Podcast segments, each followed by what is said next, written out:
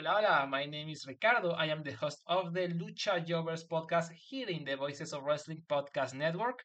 We are a Spanish speaking show dedicated to discussing and analyzing pro wrestling from all across the world. From AEW to CMLL, we talk about American wrestling, Japanese wrestling, and of course, Lucha Libre. If something big happened in the pro wrestling world, we will talk about it. So if you know Spanish or have a friend that knows Spanish or want to practice your Lucha Libre pronunciations, go listen to the Lucha Jovers podcast right here in the Voices of Wrestling Podcast Network. Nos vemos por ahí. This podcast is a member of the Voices of Wrestling Podcasting Network. Visit voicesofwrestling.com to hear the rest of our great podcasts, as well as show reviews, columns, opinions, and updates across the world of wrestling.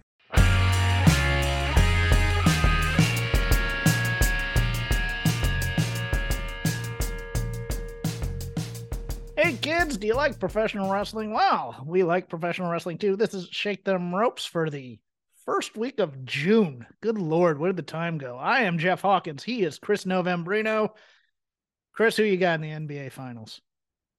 Uh, who's playing in the NBA? Oh, Finals? really? You, you used to be the roto guy. Uh, Yeah, I know, and I actually have a losing head coaching record in basketball, and uh, my how the mighty have fallen. it is. It is the. It is the Denver Nuggets versus the Miami Heat. Uh, I am going for the Denver Nuggets because the Miami Heat should never win anything ever again after Oh. trying to put together the super team. Wow. Oh, so you still hold a grudge over super teams? Yeah, yeah, yeah. Although- although- the super although- team is bad. All of this.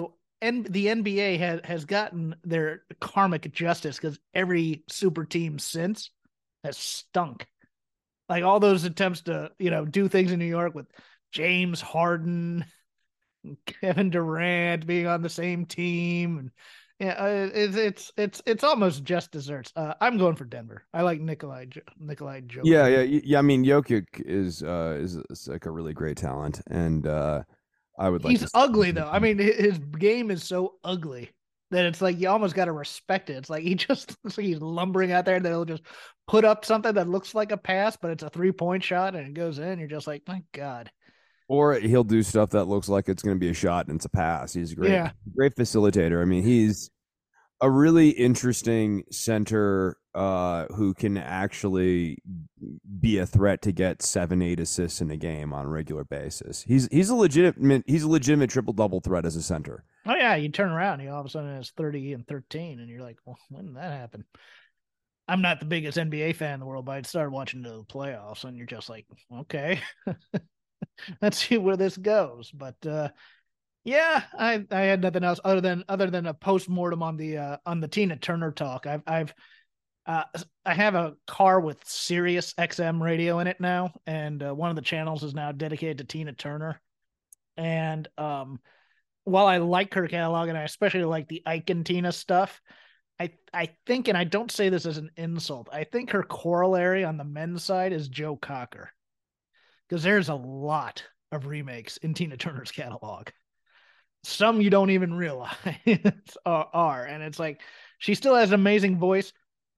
I, I don't think she was much of a songwriter. Um, I'd, I'd have to do more research on that, but uh, there's nothing I wrong mean, with it. it- no, she was a hit maker, but not Yeah. a songwriter. Right. And like, I, I, I'm, I think it's valid for people to get hits off of songs they didn't write, but I also assess someone's talent level slightly different when a large majority of your songs are covers or like purchased songs versus you actually doing the songwriting. hmm Yeah, I, I agree, and and you know people who use songwriters. I mean, I get you use teams, and that was what Tina did a lot of too in her solo career. There's But nothing no, wrong with that as far as being a music act, but like when we're saying who's doing the work here, yeah, it, it- it's kind of like you- songwriter's doing some of the work, right? you're compa- you're comparing- the song, she'd be doing more work. Performer to artist type of thing, and then you get Sure. then it starts sounding pretentious, and you end up looking like a jerk. So let's not go into that. Uh, so, heard any news lately? CM Punk officially back, starting on June seventeenth on Collision. Yes, the rumors are true. as announced by Tony Khan with a bit of a pregnant pause in there. It's like it was something my, like my 80 guy, my guy gets better and stronger on the mic every single week.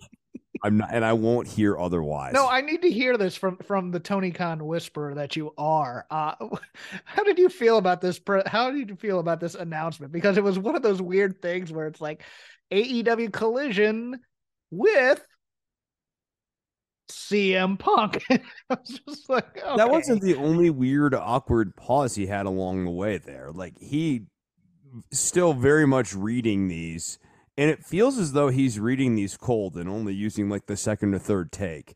If he manages to get through all of it with the words being mostly intact, he's fine with that as the final take. He's Ed Wood directing himself. no, it really, yeah, it really does kind of feel Ed Wood like in terms of what Khan standards are. More more awkward that reading or him in the hat during Double or Nothing in the pre-show. Yeah. Oh my goodness. Um, yeah, uh, he's an interesting man, isn't he? Uh, I think that the reaction from the audience was really interesting. oh, it was fascinating, and I loved that San Diego crowd for when when They, they were did. no, they were good. They were they were they were very very clearly into everything that they were getting on the mm-hmm. show and everything, and that I thought they added a lot. I think their reaction was authentic, but I mean, so there are a lot of Young Bucks fans in that San Diego audience. I think it's safe to say, based on the reaction. Why wouldn't they be happy that CM Punk has basically been exiled to Saturday Island? You will never see him on your dynamite. Isn't that wonderful? Are you not happy? Is this not good for business? I look, there is a definitive vocal part of the AEW audience that doesn't want him anything to do with the company because they feel that he, he- the the locker room cancer comparison is there and that it will seep into other talent possibly or just the fact that they they take the story at face value that CM Punk was a jerk. He buried the Young Bucks in a press conference that few fans watched, but got a lot of exposure on on Twitter. And and then and then uh, and then That he marched and then- down to yeah, the march down to his locker room with uh the lawyer was completely innocent and was not a form of escalation, and then a fight broke out that was entirely catalyzed by Punk. but they basically blame Punk for everything. Oh yeah, I, I mean, you know, or ninety five percent or whatever. it yes, is. yeah. I mean, I get it. Um, I, I did find that fascinating because I do think, and I've said this before on this show, I think CM Punk outside of that Chicago, that first Chicago show, has an uphill climb, and it would not shock me at all if he is the top heel on AEW Collision as opposed to a babyface, because I think it would be easier for him to drop hints. Like I, I could see him getting permission to say something about the elite on television, knowing that there's never going to be that feud necessarily, at least with the Bucks. He might get a program with Kenny, but he's gonna get boos in a lot of arenas because of this entire debacle, don't you think? Yeah, no, it, it it is very clear to me that the fan consensus among the AEW loyal is that Punk was the problem there, that the the the events leading up to and uh during Muffin Mania were entirely Punk's making. Um I mean, it doesn't even seem like they're they're particularly mad at anyone else other than Punk. It's not they're not mad at Khan, they're not mad at Page, they're not eh, no, it's, it's I mean, the way many of those fans reacted, it seems as though they they viewed that as 100% you're a locker room cancer, we want you gone. Yeah, everybody was happy here until you showed up. Right. You know, it was it was all going so well now. Yes. there are a number of different acts I think we could point to prior to Punk's arrival where you might suggest things were not going so hot, up to and including Orange Cassidy. Uh, like you know, Orange Cassidy was not being handled super well. FTR was not being handled super well. There, there are a number of different acts. Those are just two off the top of my head prior to Punk's arrival, where you, you, you could suggest that maybe other people were getting the focus. Um, it look, uh, this is going to be interesting to me. I, I continue to go what is the point of collision? I mean, we lovingly on this show refer to it as detention, and I feel like that's a really apt name for it, especially based on this audience reaction. Like, they don't like Punk. They don't even really want him on Collision. Uh, that's not a heck of a draw to get him on, get him to watch Collision. I think it's an interesting experiment by the owners of Turner. We have this two hour block. Can you do something with it? Because we don't want to just run Star Wars and DC movies or, you know, whatever things. And if you can do something with it, it'll help. And, and if AEW can do something with it, it, it helps greatly if they haven't re signed already a broadcasting deal with the company. But basically, they get this maybe for a little bit of an added uh, added incentive from from Warner Brothers Discovery. You know maybe like a hundred million or so to you know go play around for for a year or so on up for two hours maybe. And then if it increases ad revenue they can do something with it because look that that six to eight window eastern which is when i think it's going to be on there is very it's it's interesting because the primetime college football game hasn't started yet. The early games have ended. You have games on the West Coast that are finishing up, but most of the population that likes college football is east of the Mississippi. So there's going to be some downtime there in between things. Uh, but college football is still an all day affair on ESPN and Fox and other things just because of the rash of broadcasting you know baseball is is still pretty popular in the states. Um and and even towards like the end of december and stuff you're going to start getting nfl games. But there's room there if they want it. And it's you know it's the tradition thing the 605 eastern you know that that tbs was you know known for for for dozens of years. You know you, you go six o'clock you turn on tbs there's going to be wrestling on there now, all of those people are now over the age of 50 or 60. Um, so so so the new younger generation doesn't exactly have that. Um, I'm you just know, baffled again by the premise of like a top heel on a B show who never comes over to the A show. Yeah, I I don't know if he's going to be the heel though on his show necessarily. That's the other thing is I just pitched that, not really thinking it through. I mean, even you know the top baby face on on his show uh is is weird. Uh, are they going to make like a CM Punk title just for him? That's also yeah. I don't know how they're going to split these titles, Right. and and and what's going to be built. I'm I'm hoping we don't. We're not doing, you know, because we're already. I don't know if you know this. Cody Rhodes is going to be on SmackDown on Friday.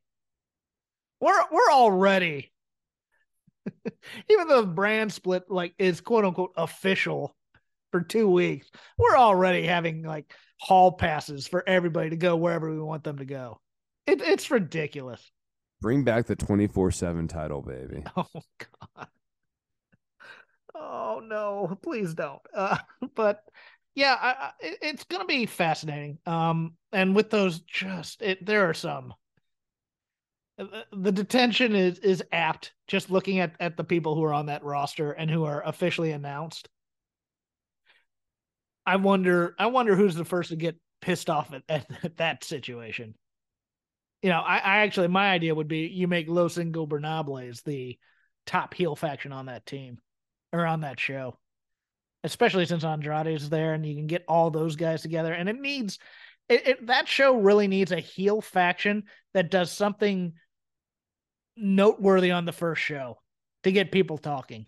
Something has to happen on that first show. Otherwise, this show is just going to be, uh, it's just more wrestling. Eh, it's just two hours of of space. It, it's it's the Golden Corral buffet. No, it yeah, it needs to be a faction launch and like a heel faction launch and the establishment of a clear baby top baby face. yeah Uh, to fight them and and then and then and then you got them hooked i i think but you know 500 tickets sold overnight to increase uh the chicago stadium. Canada numbers for this first tour are slow so we'll see how that occurs but uh yeah no just uh it's more product and uh and you're gonna sit there and like it. But hopefully they hopefully they do some sort of tonal change to really uh, look if, if they can make this thing hot and make it different than dynamite then dynamite might you know dynamite's a little lazy at times. Oh, can we say that?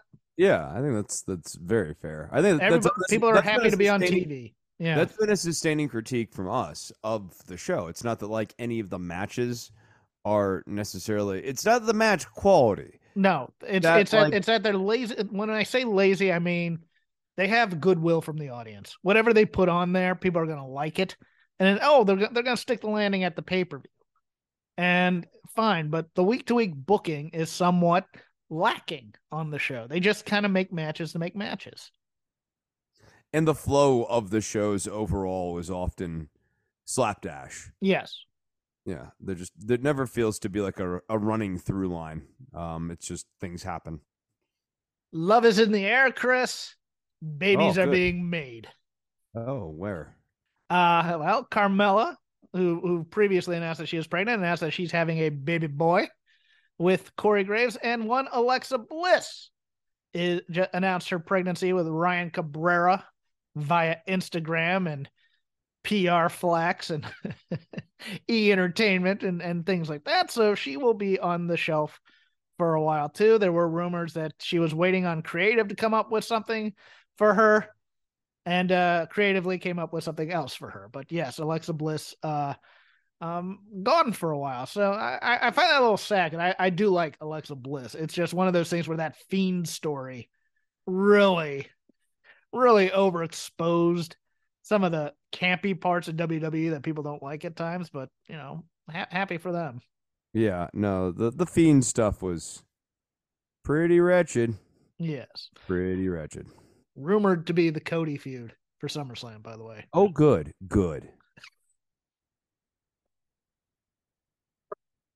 Oh, you sorry. No, no. Here's the thing. I, what I need you to understand.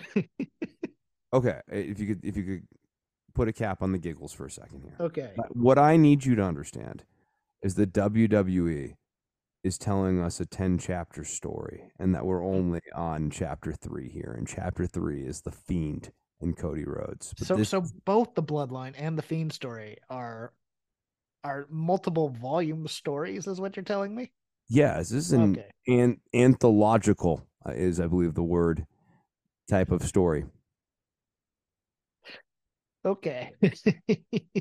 Uh, on the injury front uh, braun strowman may require surgery undisclosed injury taking taken off of creative plans per pw insider.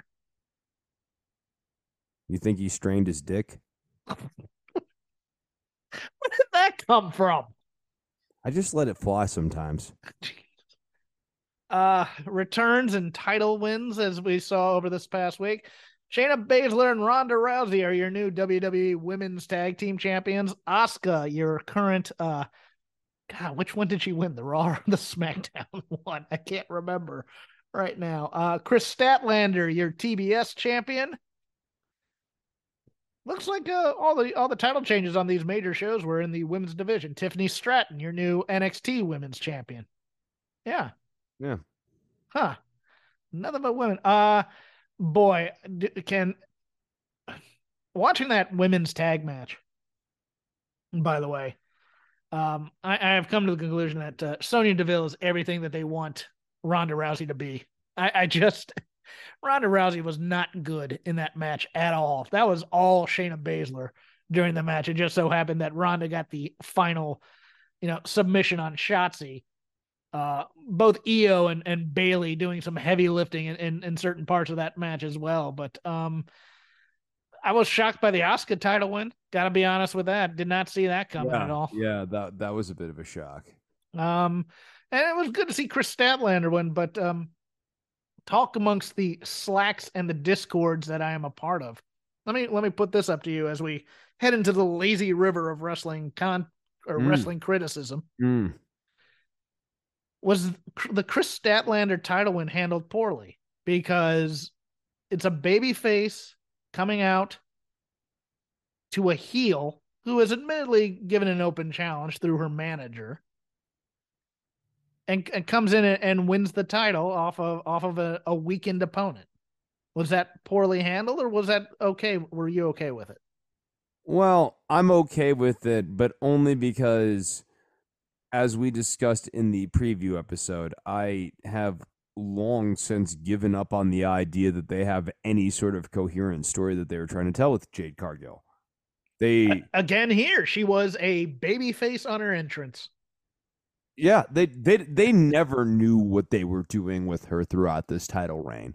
It was just, well, she keep winning matches but that's like not a story in and of itself. And you might go, well, that's all that Bill Goldberg did. No, like the whole thing with Bill Goldberg is he was singularly focused on just winning. He yes. didn't want to talk. He didn't want to like hang out with anybody. He had no friends. The story such as it was, and I know WCW duffed it, but like for the first 75 wins, all the way up to Raven, is Bill Goldberg is a singularly focused individual who wins and wins and wins because it's the only thing he cares about. Kind of like a Jordan figure. Yeah, he wasn't uh he wasn't courting hip hop figures. He wasn't uh, you know, the the feminist story of the mother and who's doing this for her, her daughter. There, there are none of those side stories. Yeah, he didn't involve like Goldberg. a little yeah, like a little Bill Goldberg posse that all hung out around him, who he'd occasionally belittle. Know, uh, yeah, he did. Yeah, he didn't go through bad manager after bad manager after bad manager. He was just a badass. Came in, destroyed people, and left. That would have been better than what we ended up doing with Jade Cargill, which was a bunch of flailing characterization throughout yes. this entire title reign. Flailing I, is the best way to typify it. And I think you got to bring her back as a babyface. I, I think I think her as a monster babyface would be a good thing. Yeah, I I think so too. I, I mean, she's clearly got some connection with the fans. I think she needs a lot of work still. Um, but you know, I, I, I think that she can do that work and makes more sense for her to be doing that work without the title. We tried this. It didn't really ever click. Can we all say that now? Like yeah. she never really had like a great match with anyone. Uh, you know, she had some real eggs like Marina Shafir, but like you're really hard pressed to like come up with a good one. she didn't have a straw hat like Marina Shafir did. No, well, most of us don't have a straw hat like. That's, that's you know who I am. Yeah, yeah. That promo will live rent free in my head for the rest of my life. Uh, the good news about uh, this weekend was if you watched any of the three shows that were on, you got some good wrestling. So it's going to be a nice, tasty post mortem while we intersperse stuff that happened on Dynamite. Um, uh, plenty to select from this week, Chris. I will uh, allow you to start. Um. Okay, where do I want to begin? Uh let us talk about let's do AEW. We'll do AEW. Okay. Um I thought I thought the anarchy in the arena stuff was great. I love that match. I, I thought that was, was great a lot match. of fun. I I, I enjoyed I enjoyed the band just playing over and over and over again. Like that was such a funny gimmick. And the crowd started getting into it as the band would like kind of come back around or circle back around. They'd do a solo. Um all of that was good and even the young bucks spot where they super kick the lead singer so that there's finally an out for the band to stop playing was really good um i i, I thought that the i thought the match was generally pretty pretty well handled. And then the next night on dynamite here like don callis has just insane nuclear heat. Uh it, it it was actually it was kind of impressive to see someone just get that level of boos. Oh people standing and booing and screaming. I i adored that san diego crowd for that. Oh that was awesome. I was like this is what i want in all of my wrestling. This is what i want every time a heel gets up to speak as opposed to the what treatment you know like trish stratus on her promo this week um no i, I love this I, the thing that impressed me most about that, uh, and I'll, I'll, get back to other matches on on that double or nothing card in a moment, but uh, Takeshita's poise as a heel shocked the hell out of me. He was not rattled by that crowd at all. and and went in on the promo. Um, I, I saw a translated version of the promo that I retweeted on my Twitter feed. Um, cut a promo in Japanese. Basically said he's going to destroy the elite and be better than Kenny Omega ever was. Uh, uh, both guys. I mean, this this is this is what I've been waiting for in some sort of heel stable. Please, yes, I want I want hated heels, and I want people to hate them, and I want them to just say, "We're just going to destroy you," and I'm good with that. Yeah, no, I, I thought this was this was good. I didn't think it like overshadowed anything in the main event. Um, even though it was somewhat predictable, I I didn't think predictable is bad in this case. Um, which uh, it's your turn, so I was gonna. My next topic was gonna be the uh, main event or the uh, of Dynamite or of, of Double or Nothing. Uh, the other main event of Double or Not, the title match. Oh, we can go in that. That's fine. Okay. Uh, I thought it over delivered. I I did. I thought it was really really good. Um, the Spanish Fly was crazy. Yes, Sammy was great in that match. I, I know he had no chance of winning.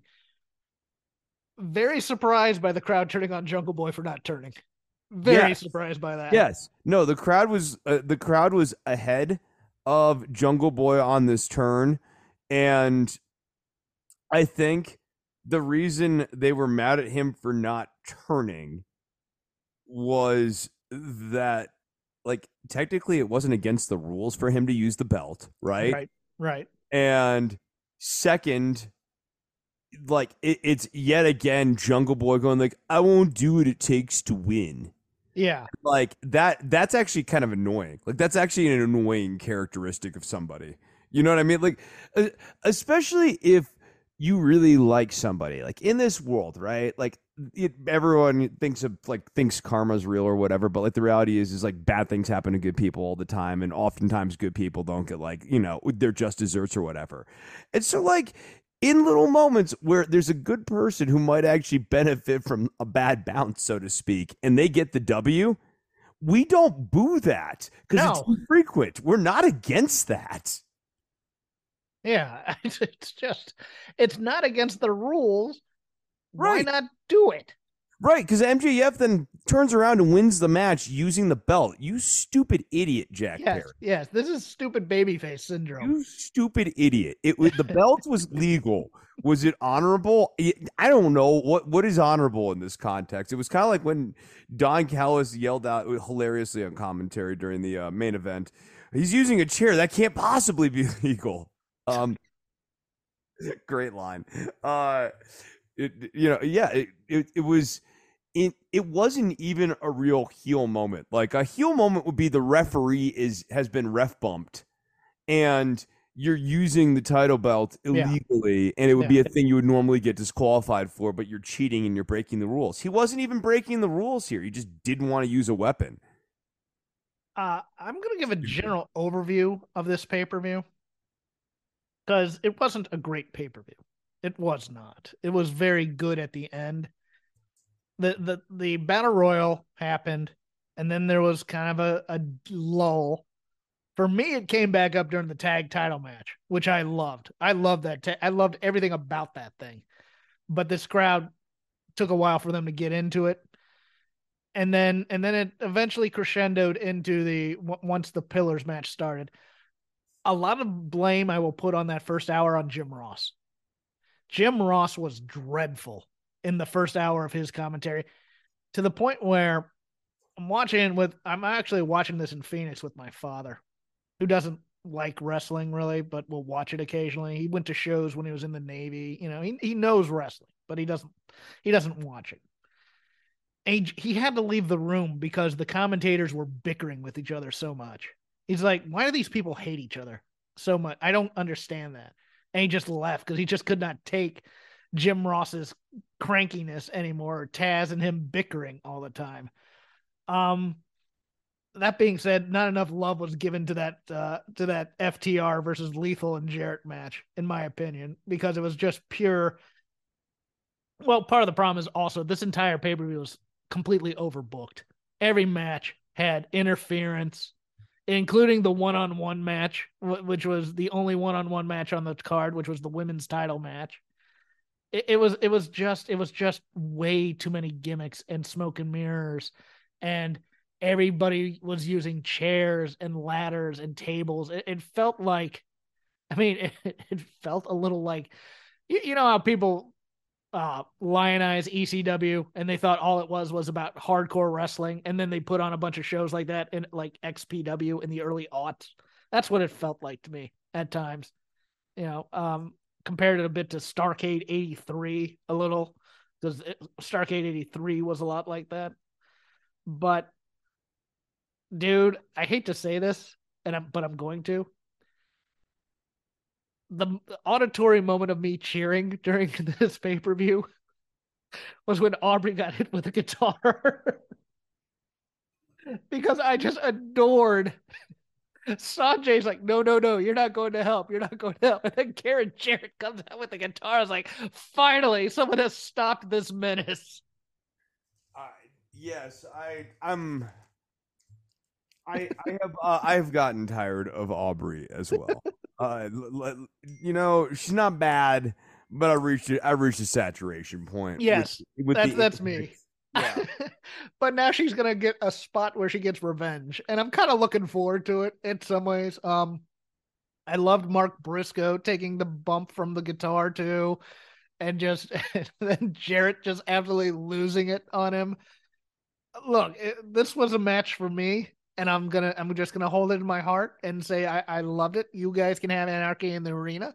I'm gonna have that tag match as something to keep me warm at night when I think of this double or nothing pay per view. Well, I think we can all have anarchy in the arena. Yes, anarchy in the arena was good. Uh, that that was that was good and entertaining. And see, look, I can say nice things about people. Isn't that wonderful? Your um, turn, sir. Yeah. So. uh what I cannot say good things about. Gigi Dolan and Jacy Jayne, ah. This is the feud that will not get interesting. It refuses to die. It refuses to interest me. It is a fetid corpse that I poke with a stick, but it's not intriguing. It's just there. That's what I have to say. Jacy bumped like hell in this match, though. it wasn't good, but boy, I would not be shocked if Jacy Jayne shows up on SmackDown tomorrow as, as part of Bayley's entourage. Yeah, um, as maybe Bayley's entourage. Uh, I mean, now that Trish has Zoey Stark, I guess uh, Jacy Jayne would make some sense. Yeah, I, I just it, it's one of those things where it's like, what are you going to do with JC after this? Unless you're bringing her up, because okay, you can build Gigi, I guess, after this. Although I still think Jacy's the more talented of the two. Um, even if it, it's so weird, like, uh, because you listen to male fans and they'll always go, the more attractive one to them is always the bigger star. And I'm right, like, right. So they, they, they like Gigi because they like Gigi. Yes. Um, but Jacy's the actual one who rises above really lousy material. And like, I can't stress this enough. If you don't see it with her right now, I can't even really blame you because it's been months of bad road. But we, you and I, having watched as much as we have, have actually seen her be really good, like like really sharp. And she was like the the key part of that tag team. Like Jacy Jayne's where the action's at in that duo. Um, I don't know that they're gonna get her, and I, I worry that she's just gonna be stuck with like sidekick status all yeah. the whole way. Yeah. Speaking of not rising above bad material, it must be said because the match between Tiffany Stratton and Lyra Valkyria over delivered, I thought. Lyra Valkyria, while her character is is dreadful at times, the bird feathers, all that other stuff, the match itself I thought was pretty good. The Tiffany celebration was one of the worst things I've seen on NXT in a long, long time. It's it's writers who don't get that character and it's it's someone who obviously was not comfortable with all the lines she had to memorize and you can see her memorizing them as she's trying to recite them. She's trying to recite them all correctly instead of just giving her a couple points and letting her f- flow. Because she gets the character. If, if you watch her in small vignettes and, and other things tiffany stratton gets that character gets her character better than most people on that roster but that thing and having her to go out there and talk and talk and talk. This killed her aura in many ways, I think. I, I just it, it was just such a bad and it, you know it, it's a main roster trope of the celebration after you win the title. I get it. Th- this thing, I, I just I, I did not enjoy it at all. No, this I mean this should be the establishing of what the dynamic of you as champion is going to be like if if there's any point in doing this type of segment at all. And absent that, if you don't have a clear sort of sense of what that is, you don't have to do the championship celebration the next week. She can just be champion now. Your turn, sir. Um boy was Blair Davenport a disappointing reveal for all the backstage attacks over the last several months. Uh, this is obviously something that they just they wanted to get Blair back on TV. They've been writing all these injury angles. Um, they had Danny Palmer of all people turn into a uh, mystery, like murder mystery thing, and then yeah, Blair Davenport. I'm not overall a Blair Davenport fan. I, I'm, I, I, I, I, she, she's not very good. B We- Pri- is- when she was Bea Priestley, she was injuring people. Um, And we have a, we just have a, we generally have a bias against people who we don't consider to be very safe, even if they have other things that tend Yeah. to work in their favor or whatever. And I don't even necessarily think Blair's got those. part of me hoped that they were going to pull a uh, swerve here because I, I knew it was going to be Blair for a while, but I was hoping they'd make it Meiko Satomura, just just to throw people off and and to, and to really kind of give her something to do. Um, I I really like her a lot. Um, but I am going to I'm going to pivot back to the main roster because uh, we we haven't talked about that a lot yet. Night of Champions was actually pretty entertaining. I know people have problems with the Saudi Arabia relationship. I get that. I am saying that with that um, caveat. But Gunther and, and Ali over delivered, even though you knew Ali had no shot of winning that title. I, as I was telling Chris before the show, I really thought Sami coming out in the traditional garb for those people after after not being allowed to be in that country by their request um, until Syrian relations were better between the two countries. And watching the crowd's response to that when he spoke in uh, Arabic um, for for a promo and things like that, that to me,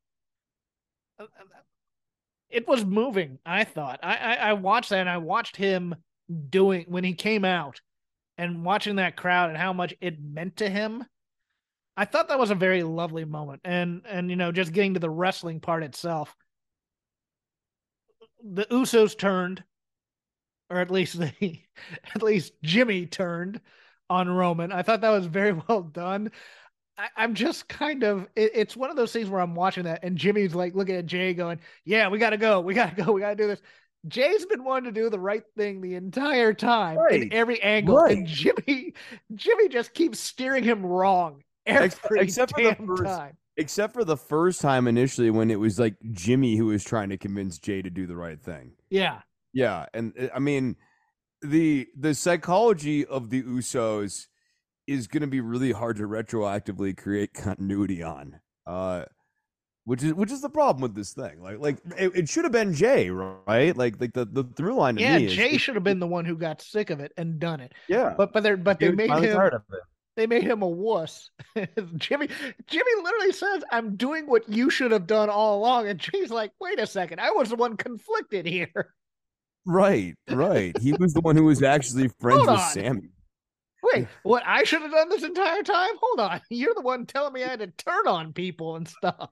Right. Yeah, you you were the when when I turned on Sami, you didn't try to stop me at all. No, yeah, Yeah, exactly. It's- uh, uh, y- you actually were there cheering me on saying he isn't blood. He isn't one of us. yeah, I'm, I'm kind. It, it, has piqued my interest as how they're going to get out of this narrative quarter, and that I think Jay eventually has to turn on Jimmy. I do. I like what are those- Everyone everyone should betray everyone. That's how the bloodline storyline should be. I end. agree. I, I mean, the next six months is a series of betrayals, reunions, Jimmy, Jimmy literally did the thing where it's like you- you're you're standing in front of a house and you have two bricks, and he throws one in through the window and he hands you the other one, and he runs. And Jay's just sitting there going, "Wait, what the hell did I do?" I howled at that. I just went, wait, wait a second. Part of this doesn't make sense. No, like most of this doesn't make sense. Like Jimmy has always been the we just got to do what Roman says. Yeah, Don't like even going back to that first cage match, right? He was the one saying to Jay, Jay, don't fight, don't fight. Let's just do this. Let's just do what Roman says. And Jay like wanted to fight. and now all of a sudden he's found his spine again, and he's looking at Jay going, "Why are you such a wimp?" I howled at that. I went, "Wait a second here." Well, I enjoyed it, and I enjoy, look, I, I enjoy Solo. Just Solo has no loyalty to anybody, and it's going to be fantastic when he finally turns on Roman. Um, but it's like, uh, yeah, there, there are certain family dynamics I don't necessarily get, but I'm kind of looking forward to see how they try and write their way out of it. Yeah, no, I, I know. I, I mean, I wouldn't say I'm interested in seeing how they write their way out because I've just lost confidence that they know how to do that. Your Um, turn, sir. back to my earlier joke. Um, all right, let's go to the follow up dynamite to um the pay per view that happened on the weekend here. I Yes. Lost the track of the sentence there. The main event babyface Adam Cole versus Chris Jericho with Britt Baker and Saraya. So Saraya's still not great. Um, Adam Cole as a babyface though is like the biggest wet fart here. He just- Okay, expound. everything that Adam, everything that Adam Cole does as a heel is like sing along sorts of stuff. But when he's a babyface, that doesn't seem to really fully translate over. Like the cool factor gets diminished by let's say like 20, 25%. And granted, he's in a Chris Jericho feud. And those, like, yes, he prevailed over it, but those typically don't end up being great vehicles to showcase what the person that is in the feud with Chris Jericho has. I'm being very specific in my language here because I want people to understand the nature of my critique when it comes to the Chris Jericho feud over the last couple of years here. Um, I do think that Adam Cole in it, it appears he is being positioned for a main event program against MJF. Um, I don't know if it's like immediate, immediate, but it's it. I mean, with MJF's horizon being somewhat open right now, uh, I I could see Adam Cole being there. That could be better for Cole versus MJF. Uh, you know, I, I think about the time that Cole cut down Karrion Kross, and while that was professional malpractice, that was also compelling, and Cole was good there, albeit bad, but also like he was good at being bad. Um, I, I could see that potentially helping him, but at the end of the day, I, I he just doesn't really capture the imagination as a as a single guy because his entire career, when he has been like a top champion type, it has basically been under the auspices of leading a faction. Yeah. And it very much feels like that faction is his important like it's it's important security blanket in order to make the whole act really click. He's not good enough to do it on his own. Yeah, and his entire heel persona for the most part is I'm I'm the alpha in this group type of thing. And it really shows on his promos that he, you know, it's like I'm the best, I'm the best, I'm the best. And, and there's not a lot of variety in his promos for the most part for me. At least. Yeah, no, and when he doesn't have when he doesn't have a group to lead, I think you really see that, right? Yeah. Like so much of what makes him feel main eventy or top level is that he's the top level guy in his faction. Ipso facto, he would be the guy normally who would be challenging for belts because that's how factions work. It's sort of like a self fulfilling logic, and I don't entirely fault it. It's just that you can see where when he doesn't have that faction to hide behind, he can't get the uh, the engine to turn over all the way around.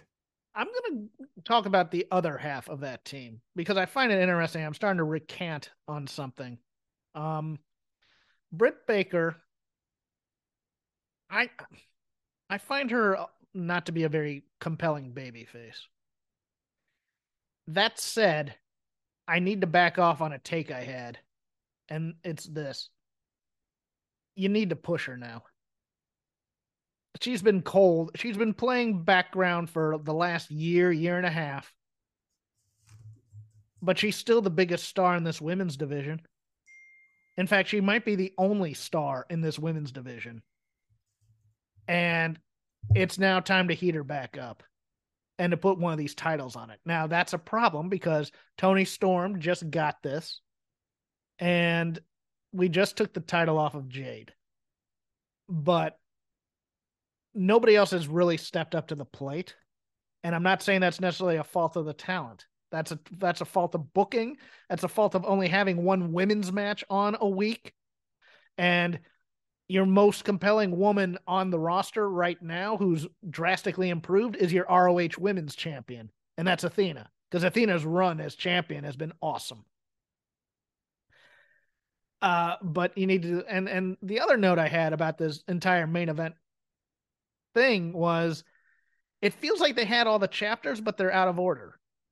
This should have been the pay-per-view match. This mixed tag.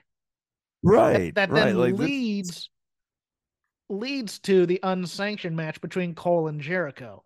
And the way you get there is because of a story point. And here's what drives me nuts about AEW is when you see something on TV, it's supposed to mean something and it's supposed to lead to something. That's just basic storytelling 101. Details are not dropped in other TV. And during that pay per view, we had a vignette with a production assistant or what have you. And we went back to the Chris Jericho, I'm a wizard character with a fireball. What was the point of that if we have not seen the fireball involved in this Cole and and Britt Baker match? So what sh- the, the ending should have been, to me at least, you do the mixed tag and Chris Jericho throws a fireball in Britt's face. And then Cole is so angry he wants an unsanctioned match because he wants to rip Jericho's head off. That to me is the story. But I don't think we're going to get it. It seems kind of weird and it seems like this was the end of the feud in some yeah, ways this- unless it- it's like we ended it on TV the next night after the pay per view. It's Yeah. it's so it's it's that it's that nitro thing that they used to do where it would be like, "Oh, we did this big match at the pay-per-view just to end the feud on Monday night because that's where that's we how wanted the Bret Hart and Hakushi. That's how the Bret Hart Hakushi feud ended too. Like Oh, they had that really good pay per view. Yeah, and then they had a follow up match on TV, which was also good, uh, but was actually the end of their feud. Um, so yeah, I, I mean that that's kind of what I felt was happening there. Uh, I I'm with you, especially now that you've had Saraya introduce the storyline. Hayter had to drop the belt to Toni Storm. The narrative through line here is Britt Baker. She's there to avenge her friend. And then once once Hayter's back in the picture, you can have like the Britt and Hayter tension sort of heat up again and maybe have Britt turn on Hayter or something like that. yeah, Like, I'm thinking Hayter is that. yeah, Hayter is there in support and Britt finally turns on Hayter. I think the end game. I mean, I don't know what Wem- the Wembley match is going to be. Um, I think it should probably be Tony and Hayter in England, but I could also see Britt and Hayter in Britain. I, I think both of those would be fine. Um, but I think we're building towards that. Uh, your turn, sir. Um, okay. Uh let us talk about this Darby Allin and Orange Cassidy versus the Gates of Agony match. Yes. Was was entertaining but also strange. Um in the sense that like there was so much of this match where like Orange Cassidy was out of the match that at first cuz I was like kind of like skipping along I was like Wait, why is Darby Allin in a handicap match? And I had to rewind to discover that Orange Cassidy is also included in this match. I really liked the Gates of Agony in this match. I I and they were a revelation to me in many ways in terms of their speed and also uh, it turns out Toa Liona and a guy who just recently quit uh my my company played football together at San Diego State. So I was talking oh, to him a little bit and I was like, "Yeah, what's he like?" Oh yeah, da, da, da, he was like a year ahead of him. I was like, "Oh, okay, cool." Um yeah, so I had a nice little But also this was far this was too competitive for for like these guys, the Gates of Agony versus Darby Allin and Orange Cassidy. I'm sorry, but like no knock on the Gates of Agony. Like them, they are clearly talented. This is not a this is not about them. But like Darby Allin and Orange Cassidy against guys whose names you barely know should be cutting through them like buzzsaws right now. Well, the, it was also the monster team versus the small quick team, and it was a chance for them to be scrappy underdogs. The problem is we're there there is a bit of a problem in AEW right now in that we're kind of repeating gimmicks for people. Because also, if you notice, Hook and Orange Cassidy are very, very similar in terms of they don't talk much and they always get interrupted by somebody else who's going to cut the promo on them and they're just going to sit there and kind of react type of a thing. Um, if I were okay, a... so then oh, go ahead. Oh, go ahead. Uh, well, I was going to say like I actually like the realignment of Hook and Jungle Boy because if Jungle Boy decides to turn, Hook is yes. like the perfect person for him yes. to turn on. And I, I think I think that's gonna happen. I think that's when they're gonna do it. But um uh, I, I was gonna say for this Gates of Agony team, as much as I like Nana, I, I would love Christian to be their manager. Just as someone a little bit more serious and a little bit more vicious and that can send them I you know I, I want more of an edge on the gates of agony, and they're not going to get it with this. Oh, uh, I see what you did there. I see what you did there. Oh, jeez, it was totally unintentional. Mm. Hmm. Mm-hmm. Um, but it was good. Now you don't think you don't think thumbless Luchasaurus still has a lot of teeth to him? You know, there's a lot of tread of the uh, t- on the tires Dude, with old know, thumbless Luchasaurus. You know what I wanted out of that Arn Anderson uh, Wardlow promo was I just wanted Arn Anderson to be Brick Hanlon, and I wanted wanted Wardlow to kind of be Will Ferrell and Anchorman, where he's just doing all of the talking, and then Arn just comes in. I bit a guy's thumb off. I know that escalated quickly, Arn. Hmm. That was such a ridiculous spot. I just I watched that. I went, huh. All right, Arn. they're making Arn more and more crazy as we go on. Yes. With the finger gun. I, I love that like Arn. We're... Arn and Wardlow's new gimmick is that they're both like lunatics. yeah. Well, Arn's gimmick is like it's like one of those characters like like Robert Loggia on The Sopranos or Burt Young on The Sopranos, where it's like an old tough guy who's just starting to lose it and he's just doing dumb stuff that is dangerous. And you're like, you're like, oh man, somebody needs to put this old guy down. But at the same time, you can't not watch it because it's just hilarious to see Arn take his tough, no nonsense reputation and do finger guns and biting guys' thumbs off. I howled at that, Chris. I just could not believe that. Um, a couple of quick uh, hits here uh, because I watched these and, and Chris did not. Uh, for a fact, I know he didn't watch one of these, so I just want to bring it up. It's things from the weekend you should watch. Uh, Ilya Dragunov and Donra Dijak uh, beat the crap out of each other for our amusement, and I loved every moment of it. Um, dude, the feud build was terrible. It was it was crap, but the actual match itself was awesome, and, and I love it. Uh, if you like bloody, hardcore matches, seek out Impact's match between Steve Macklin and PCO, which involved stapling a man's lips together and tearing the staple out. Yeah, it Damn. was bloody and it was awesome. And it was Steve Macklin is having the run of his career, obviously, there, but I could not be happier for him. I liked him when he was the more talented half of the Forgotten Sons um in WWE. He was he was just kind of there as an enhancement talent for a while in NXT until they found something with him. I, I really like him a lot. Um, anything else from you? God, getting your lips stapled together. That sounds. I think really that was brutal. PCO. I'm not sure if that was PCO or Macklin. Now that I'm trying to think about it, but because I was only watching highlights of it, I was like, oh wow. Uh, but it was God. bloody. It was very very bloody stuff. Uh, it occurred to me this week uh, that Swerve's character is sort of like Edge, only eh, like not nearly as coherent. But like they they- they're slowly turning Swerve into Edge, the ultimate opportunist type. Continue. That's all, that's all I've got. Oh, on- okay. on- no, no, like like it's it's just like like uh, what did he do this week that was opportunistic? But like this, this is not the this is not the only time he's done this. It, it- like Swerve's basically the ultimate opportunist. oh, he came down, of- he came down during the Gates of Agony match with Nana and and uh, Right, Brian Cage. Right, right, right, right. Yes. Um. Did you like that battle royal by the way? No, you know I don't like battle royals. Okay. Because everybody was, Like, oh, I- that's the greatest battle royal I've ever seen. Because and I, I'm, I'm too old school to like this version of battle royals where everybody gets to go in and do a lot of moves. I'm, I'm a boring punch kick, try and throw a guy over the rope type. Me Like- too. I, I I'm I'm sorry, but I actually they're not supposed to be interesting matches.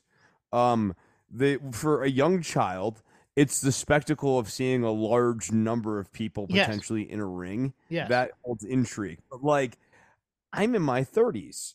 I know how these things go now, and they like they they're not as interesting to me as a good tag match, um, or a good singles match. They never have been. No, you, you, I you hit on something. yeah. For me, the appeal of battle royals as a child was always, dude, there's gonna be 30 people in that ring. And I want to see who the toughest guy is who can hold on and get into the like the bunkhouse stampede was a different version of carnage because it was just like guys and you know weight belts and jeans and knee pads over jeans carrying you know weapons and stuff and you have that kind of battle royal i really liked that but now you're watching it like and and to me the modern battle royal and this is going to be cranky old man jeff here eh, i don't want to see guys flying off the top rope in a battle royal because it, it ruins the illusion of what the whole point of the damn thing is Right now, now they got to round it with the whole. Well, if you haven't stepped in the ring yet, you can do all. Komander can do his walking the tightrope, you know, triple lutz onto onto a guy. I get that. I get what they were trying to do here, and it's nice. And it was, you know, the the crowd eats it up, et cetera, et cetera. But for me, it's like, you know, you put a hundred thousand dollars kayfabe out there and say, okay, last guy standing gets this check. That's what a battle royal is to me. It's like a check and a title shot, something like that. Yeah. Yeah. And, and you Um, just have guys, you know, guys doing nothing, just going ah ah, you know, almost getting thrown out and getting saved occasionally. I'm, I'm as opposed to everybody gets to hit their spots running around in a ring full of people while other people watch. I'm just like, okay, I would rather watch people's survival schemes fall to pieces. Yes. It's way more compelling to me, and that even that would be overwrought, right? But like, I think it's way more narratively satisfying for that type of match rather than people jumping off the top rope, as you've mentioned. Which, like, look, I'm not Bill Watts here, but I need to be able to lose myself in the psychology of the match. And if someone's doing something that's like sort of like suicide, where I, yes, if I was in this battle royal, I, anytime I saw, I would just be hiding out in a corner. Anytime I saw someone going under the top ropes, I just push their ass off the top ropes. hmm That would be my that would be my battle royal strategy. Um, and to me, the way a battle royal should be booked is basically twenty guys or thirty guys or however many guys, right? All the baby faces are in there trying to follow the rules as constructed. Just you know, get them over the ropes. That every single heel should have a different weird scheme that they're trying to work out. I mean, the monster heel should just be like, I'm just going to beat the crap out of everybody. But like any like mid card weasel heel, every single one of them should be trying to work a specific scheme. It Yeah. shouldn't work out for them, but that should be the storyline here, kind of like wacky races or something. I'm gonna because that reminds me, I, I'm gonna put over somebody who I, I thought had a really good uh, week in AEW. I thought Big Bill was fantastic in in the battle royal, and I thought he was great in that triple threat with uh, Swerve and uh, and Trent. I mean, dude is six ten and he's taking a superplex. Uh, he is just a great monster, and I, I look if, if I had to book him, I'd put him as a heavy in a, in a in a stable. Although some would say he already is, but turns out the firm doesn't exist anymore, so he doesn't. I might even consider putting him in that Bullet Club Gold with Jay White and and Juice Robinson. But man, as, as their Fale, just dynamite. Yeah, I thought he was great on Dynamite on Wednesday. Oh no, I I I think I think Lethal and uh, Robinson have been very very boring since they uh, yeah. debuted this Bullet Club Gold thing. Well, you mean uh, you mean uh, Jay White and Robinson? Jay White, yes. No, no. Jay Lethal is good. Jay, Jay Lethal, Lethal is good. Is good. How dare you, sir? no, oh, no, no. I, I thought Lethal, they were more. Jay I thought they were good. I thought they were better this week than they've been since they debuted. I don't well, know. okay, but that's like starting from like zero and moving up to two. Yeah, okay, but but you know, screwing with Tony in the interview He's made me laugh. Jay White, he like the idea that Jay White is struggling in the under mid card is baffling to me. Well, they're they're. I don't know what to say, Chris. I just want to say, right. oh, they're waiting to heat him up. You know. No, yeah, no, he's. I'm sure. I'm sure it's coming. It's coming. I mean, I liked. I liked I mean, the second half of the Ricky Starks coming out there and just saying, "I'm going to beat your, you know, beat, kick your butt." no, that's fine and all, but like, I mean, if, if I had brought in Jay White in the middle of the MJF title reign, I would have had MJF suddenly have a stalker and have it be revealed to be Jay White, this yeah. guy who's been stalking him for like two months. Like I'd have him stalking him all through this four pillars thing.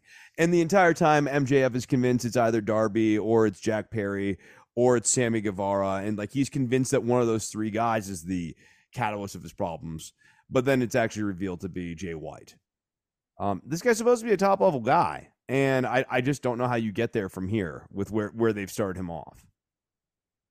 I'll add one more positive note here, and this is the last note I have on my notes. Um, both companies tried doing vignettes this week, and I'm here for that.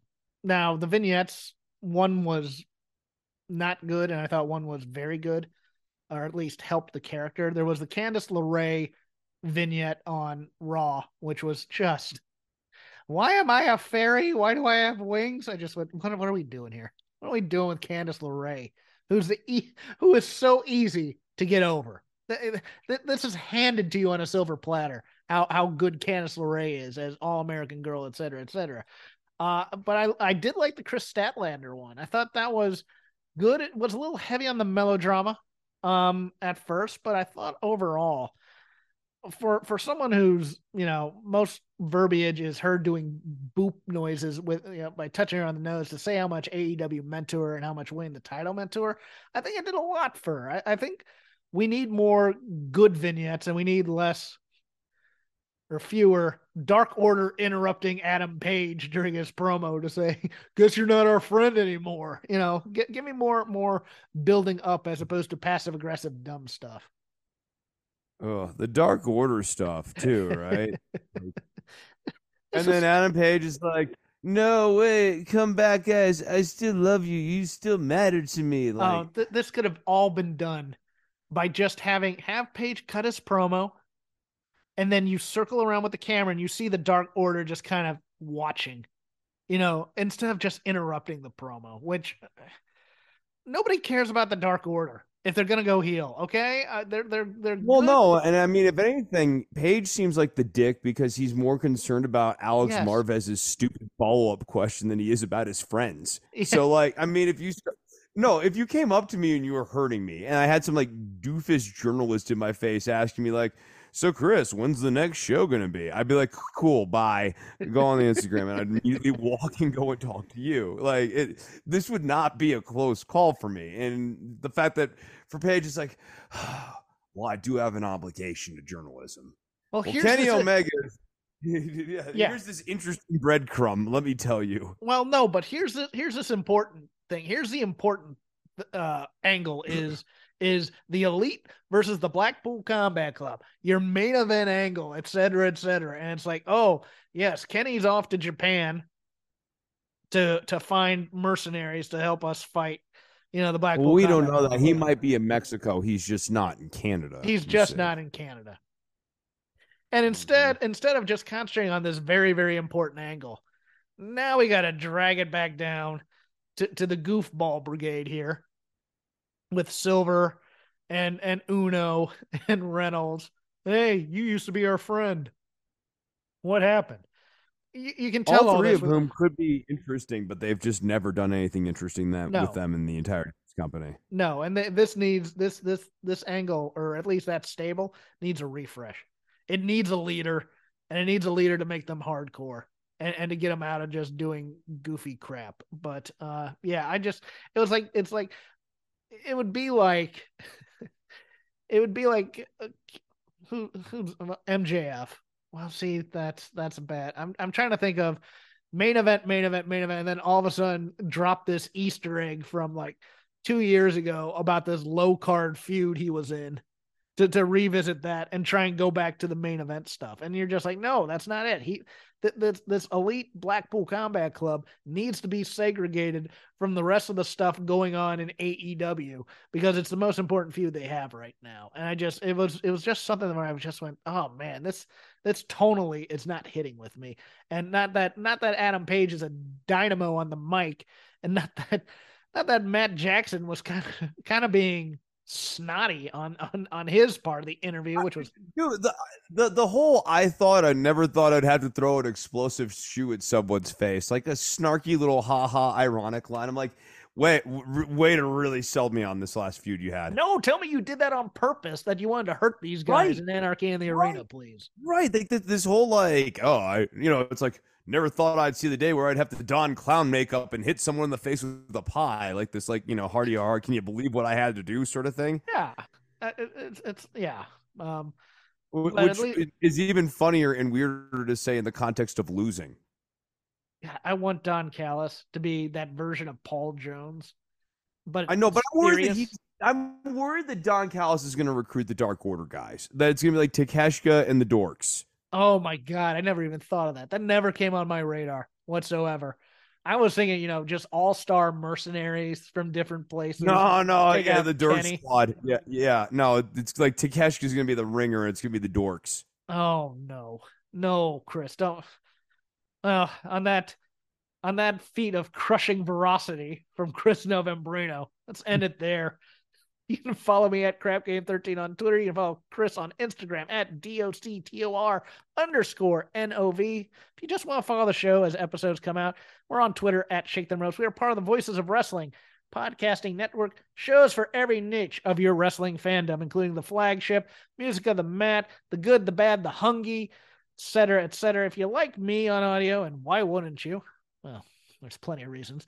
But for five bucks a month, I'm also part of the Fight Game Media Network, patreon.com slash fight game media. I do a show called The Dynamite Show where I ex- or obsessively deconstruct dynamite. Uh, about 15 minutes after the show goes off the air, myself and Paul Fontaine record about an hour and a half of everything AEW, and it gets released later that night. Chris has other varied interests that are more interesting than mine doing wrestling audio. He's going to tell you about those now. Yeah, uh, I am doing music camps here this summer. Uh, I at least have announced right now the Jimi Hendrix camp.